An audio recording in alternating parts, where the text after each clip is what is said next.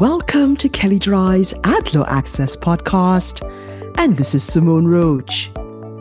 Google recently ran two commercials for its YouTube TV service, each of which ended with the following tagline More than cable for $600 less than cable.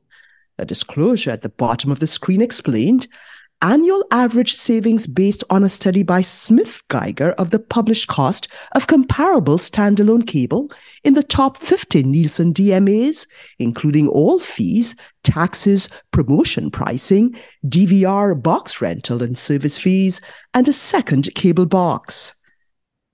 Charter argued that consumers would reasonably interpret the two commercials to convey a claim that they could expect to pay $600 less for YouTube TV than they would pay for all cable providers, including Spectrum TV. It introduced evidence demonstrating that one year of Spectrum TV Select service in Los Angeles cost only about $219 more than one year of YouTube TV, rendering the for $600 less than cable claim false. Google argued that the claim was more narrow because the disclosure clearly limited the comparison to comparable standalone cable, and that any comparisons to pricing of streaming services, such as Spectrum TV Select, weren't relevant.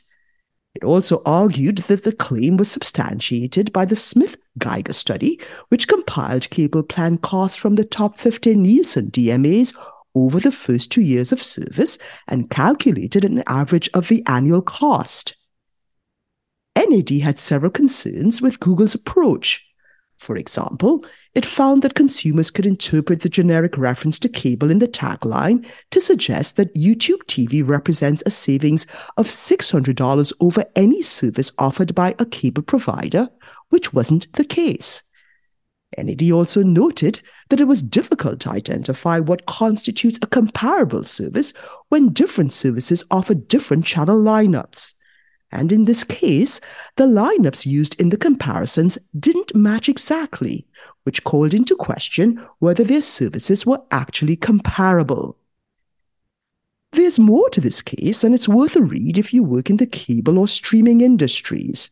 More broadly, the case illustrates the challenges of making comparative price claims.